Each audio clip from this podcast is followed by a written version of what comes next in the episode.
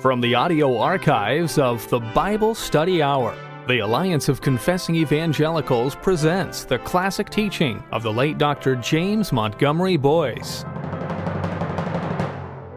Mary is at Christ's feet, worshiping him and learning from him. May I suggest that if you do not know much concerning spiritual things, it's undoubtedly because you have not spent much time at the feet of Jesus. Do you want to learn from Him? Do you want to grow strong in a knowledge of God's will and ways? Then you must learn from Jesus. You say, but how do I do that? Certainly I can't sit at His feet literally today. No, that is true, but you can do the same thing, in effect, through studying the Bible author, theologian, and pastor, Dr. James Montgomery Boice began teaching on the Bible Study Hour in 1969. He went to be with his Lord in 2000, yet his biblical insights and in depth teaching continue to encourage, equip, and edify believers. The goal of the Bible Study Hour is to prepare Christians to think and act biblically. On this edition of the Bible Study Hour, Dr. Boice presents the message entitled Memorial to a Woman's Love. Has anyone tried to explain something to you that you just didn't understand? Have you gotten frustrated because you just didn't get it, and then suddenly the light went on and you understood? Jesus once told several of his followers that he was going to Jerusalem to die, but only one person, one special woman who loved Jesus, understood what he was saying. Why was Mary the only one who had such insight into the words of Christ? And how can we follow her example to gain wisdom about the things of the Lord?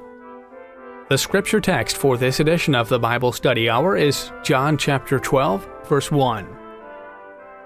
Here now is Dr. James Montgomery Boice with the message entitled Memorial to a Woman's Love. Did you know that before his death, Jesus Christ told others that he was going to die, but that only one person is recorded as having understood it? That person was a woman. We're going to be studying her and her story today. This was a week which began with the arrival of Jesus of Nazareth at Bethany on his way up to Jerusalem, where he was to be crucified and which ended with the crucifixion itself on what I believe to be Thursday of the Passion Week. No other week is quite like this week, not even the other most important weeks of biblical history. Nearly one half of John's Gospel is given over to a narration of the events of this last week and what follows it.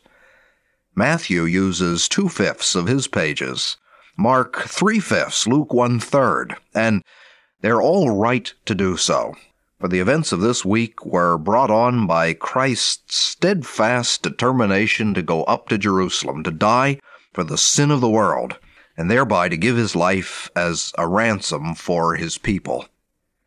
The events of this week contain the anointing of Jesus at Bethany, the entry into Jerusalem on Palm Sunday, the cursing of the fig tree, with all that means, the Olivet Discourse, recorded by the Synoptics, the final discourses with the disciples, recorded by John, the Last Supper, the arrest, the trial and crucifixion of Jesus, and the embalming and burial of the body by Joseph of Arimathea and Nicodemus. After three more days, the events of this week are then climaxed by the resurrection. Knowing what this week contains, as we do, we're not surprised to find that it begins with the supper given for Jesus in Bethany, at which Mary, the sister of Martha and Lazarus, anointed Jesus with spikenard, doing it, as Jesus said, for the day of my burial. In actual fact, the burial was still six days away, but this was the moment at which Jesus was symbolically set apart for burial by the only one who really understood what was happening.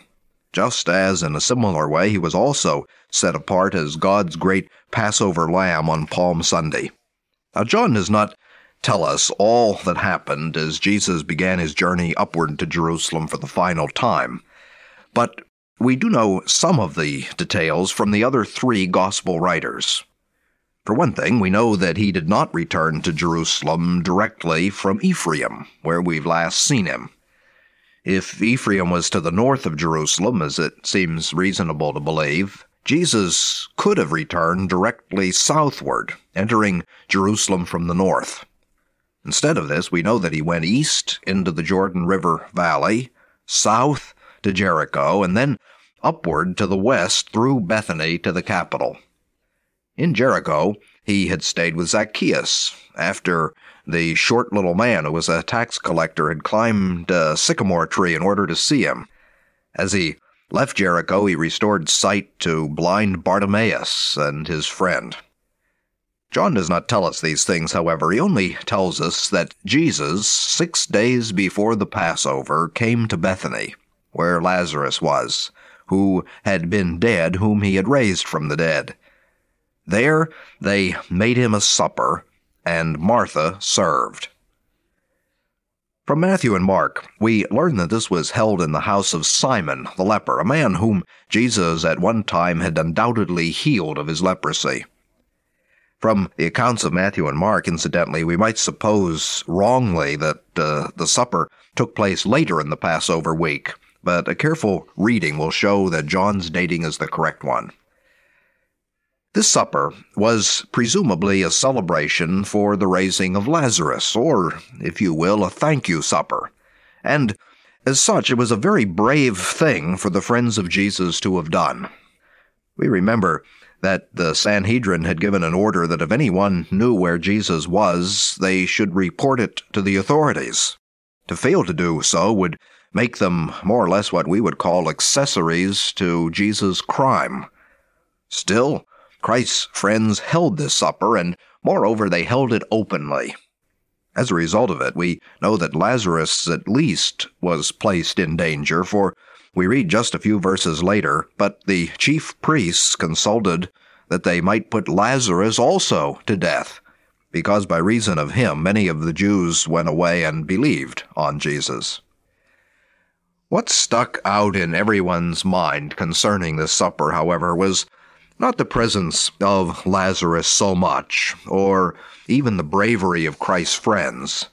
What the disciples remembered of this dinner and wrote about long afterward was the act of Mary, who we are told took a pound of ointment of spikenard, very costly, and anointed the feet of Jesus and wiped his feet with her hair. It was an extravagant act. It was not impetuous, understand, because Jesus said to everyone that Mary had been keeping the ointment for some time just for this purpose. In other words, she had been thinking about it in advance.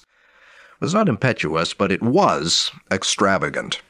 And this was one reason why it was remembered. We're told that the ointment was worth 300 denarii. That is nearly an entire year's wages for a working man. Another reason why the disciples remembered Mary's act was Christ's revelation of why she did what she did. After Judas, who in this story contrasts with Mary at almost every point, had complained that, well, the ointment had been better sold and the money given to the poor, Jesus replied, Let her alone, for the day of my burial hath she kept this. For the poor ye have always with you, but me ye have not always. Well, this is a marvelous statement that we have about Mary, for it tells us that she knew that Jesus was about to die. He was about to give his life for us on the cross, and Mary knew it. Moreover, she was the only one who knew, so far as we can tell. Jesus had tried to tell the others, Hours before, on the way to Jerusalem, he had told the disciples, Behold, we go up to Jerusalem, and the Son of Man shall be delivered unto the chief priests and unto the scribes, and they shall condemn him to death, and shall deliver him to the Gentiles, and they shall mock him, and shall scourge him, and shall spit upon him, and shall kill him, and the third day he shall rise again. But the disciples had not understood this. As became clear in their conversation with Jesus later in the upper room, recorded in John 13 and 14, and from their despondent, almost unbelieving reaction to his crucifixion. only Mary understood, so far as we know, and moreover, she had understood for some time. Now, she broke her box of perfume over Jesus in order to show him that she understood. Well, how did Mary understand these things when the others, particularly the disciples who had been taught so explicitly, failed? The answer is by being often in the place where we find her now. Where is she now? Well, she is at the feet of Jesus, anointing him and wiping his feet with her hair. And where is she always? The answer is at the feet of Jesus. Thus we find her there in the story of the supper held for Jesus in her own home, the supper at which Martha busied herself with much serving, as we're told. And we find her at Jesus' feet in John 11 at the time of Lazarus' death. In each case, Mary is at Christ's feet, worshiping him and learning from him. May I suggest that if you do not know much concerning spiritual things, it's undoubtedly because you have not spent much time at the feet of Jesus. Do you want to learn from him? Do you want to grow strong in a knowledge of God's will and ways? Then you must learn from Jesus. You say, but how do I do that? Certainly I can't sit at his feet literally today. No, that is true, but you can do the same thing, in effect, through studying the Bible. In Hebrew idiom, sitting at one's feet really meant to learn from that person. It was the place of a child learning from a parent or a pupil learning from his rabbi. Today, we do the same thing by studying the book Christ gave us and in which we find him. So, let me ask, do you study the Bible? Do you really study it? Some people would like to know it, but they will not discipline themselves for the necessary work. Years ago, a young boy was riding with a well known Bible teacher on a train en route to one of the Bible teacher's meetings. The teacher was reading his Bible, the boy was reading the newspaper.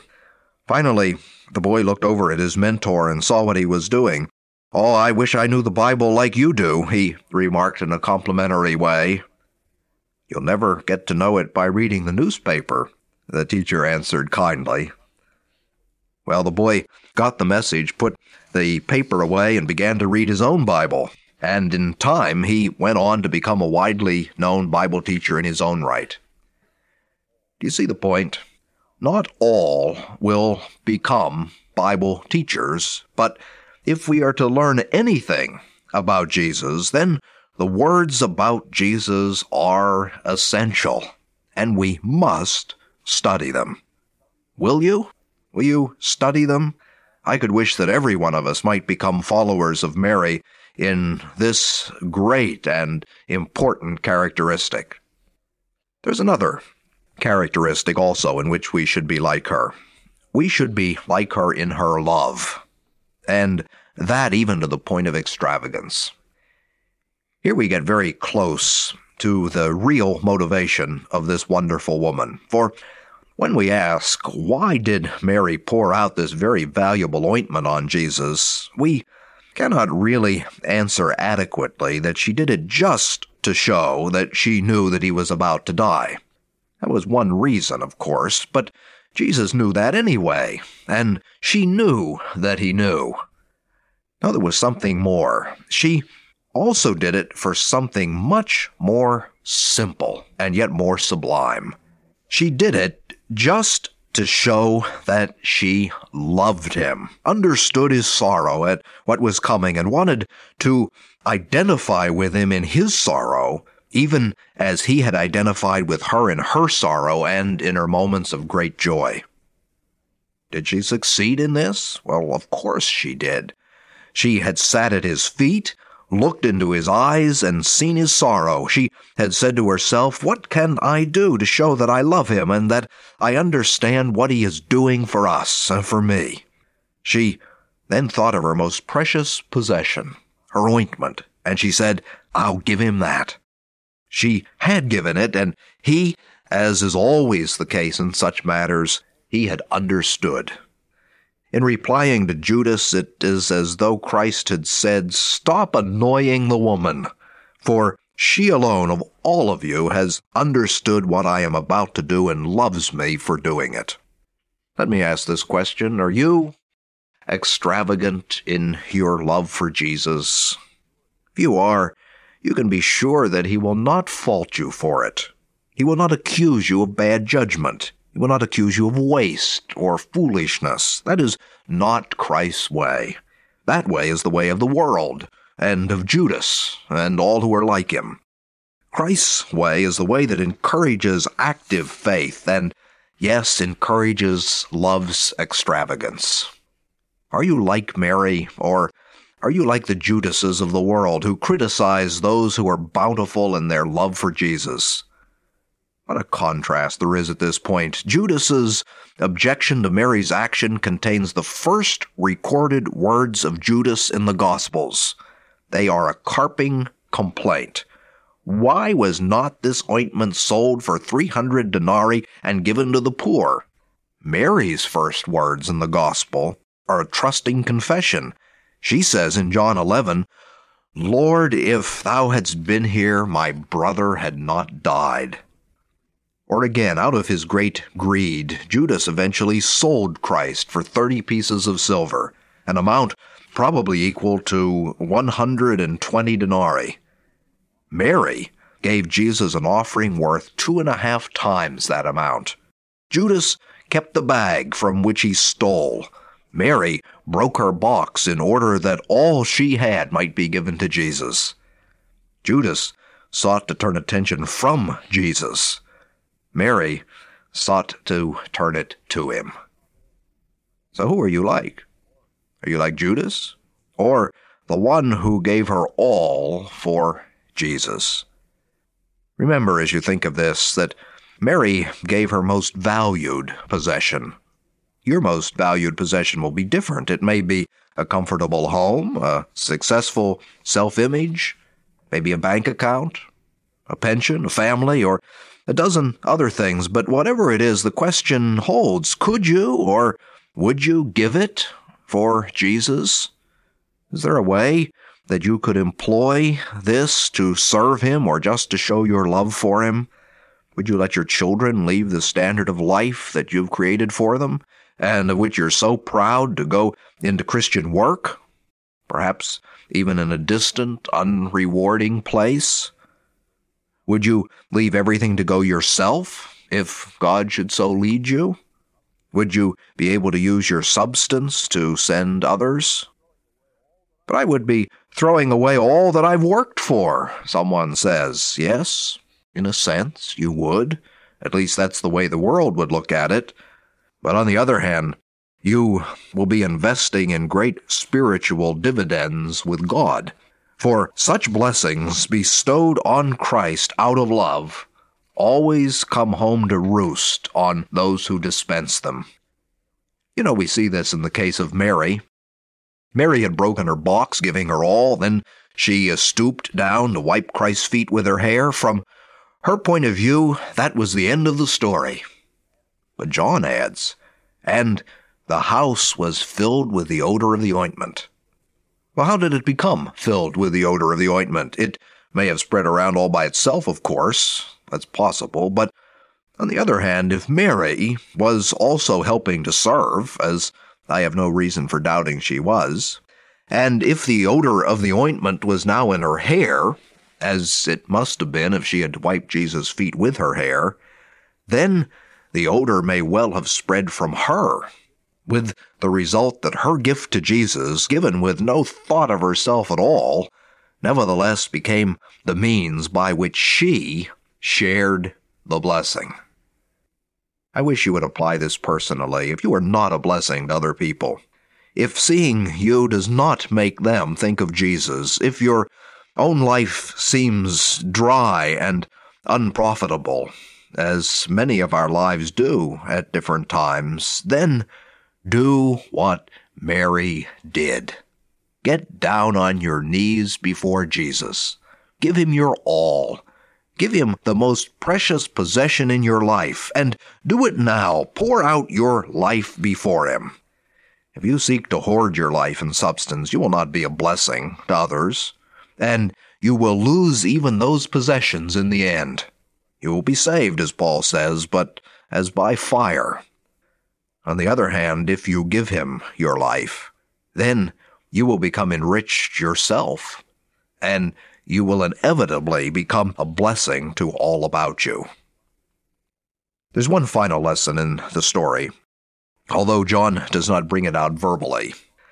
The very end of the story in both Matthew and Mark, after Jesus has explained Mary's motivation in anointing him, the Savior goes on to say, Verily I say unto you, wherever this gospel shall be preached throughout the whole world, this also that she hath done shall be spoken of for a memorial of her.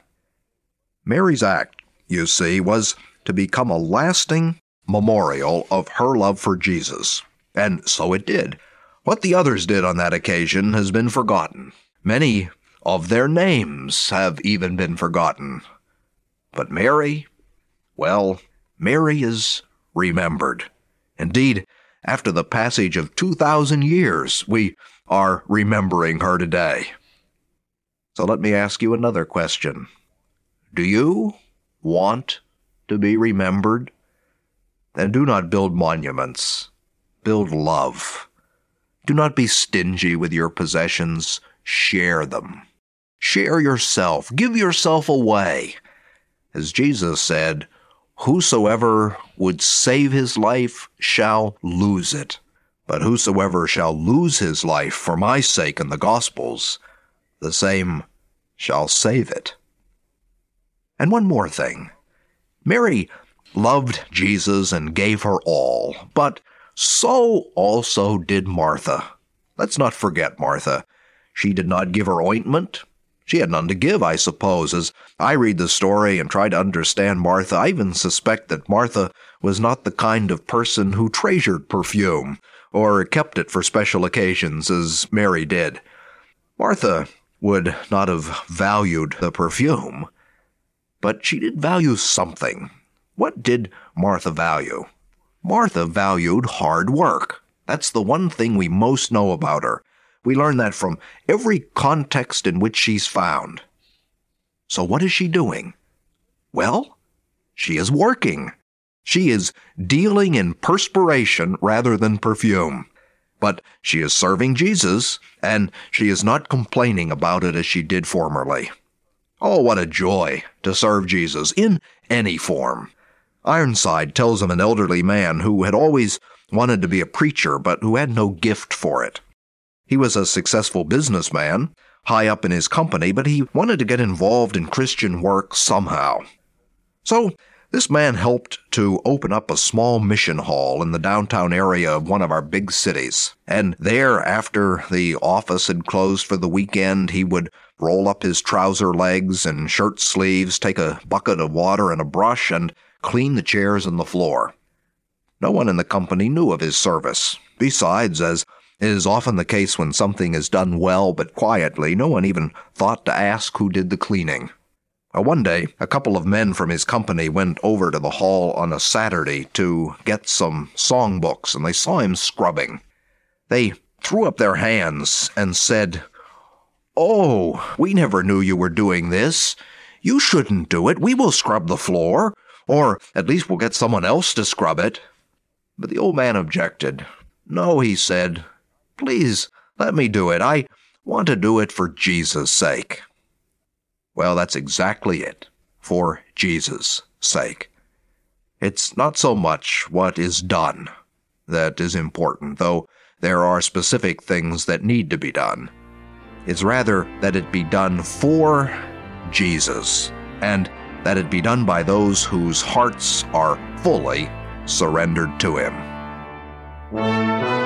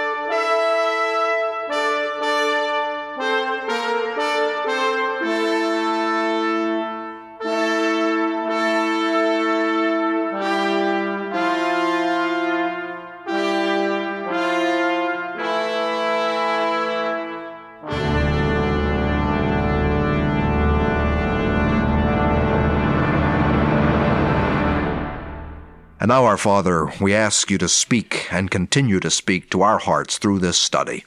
If there are those listening who have not believed on Jesus Christ as their Savior, we ask that they might have no peace until they rest in Him, for He's the source of all peace. Upon your own who do believe, may there be a new wonder at His love for us and a new desire to serve Him fully as the result of our love for Him. For we pray in Jesus' name. Amen. Mary understood what others did not because she spent so much time learning at the feet of Jesus. You too can gain spiritual wisdom by sitting at the Lord's feet and learning from Him by prayer and studying God's Word.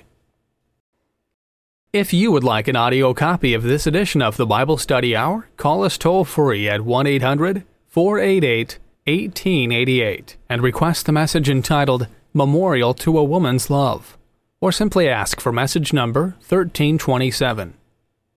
You may also write to us at the Bible Study Hour at Box 2000, Philadelphia, Pennsylvania 19103. This message and additional teachings by Dr. Boice are accessible by visiting us online at www.alliancenet.org. And when you visit our website, or when you call write, be sure to investigate and inquire about the many resources available from the Bible Study Hour and the Alliance of Confessing Evangelicals, including daily devotionals, information on upcoming conferences, and in depth written and audio Bible studies, including a vast number of studies by Dr. James Montgomery Boice. Again, our contact information write the Bible Study Hour, Box 2000. Philadelphia, PA 19103. Call 1 800 488 1888. Visit us online at alliancenet.org. Your prayers, encouraging letters, and financial gifts all enable the Bible Study Hour to continue its outreach ministry. Once more, today's edition of the Bible Study Hour is entitled Memorial to a Woman's Love, message number 1327. Thanks for utilizing the Bible Study Hour to be a part of your Christian growth. Join us again as the teaching of Dr. James Montgomery Boice prepares us to think and act biblically.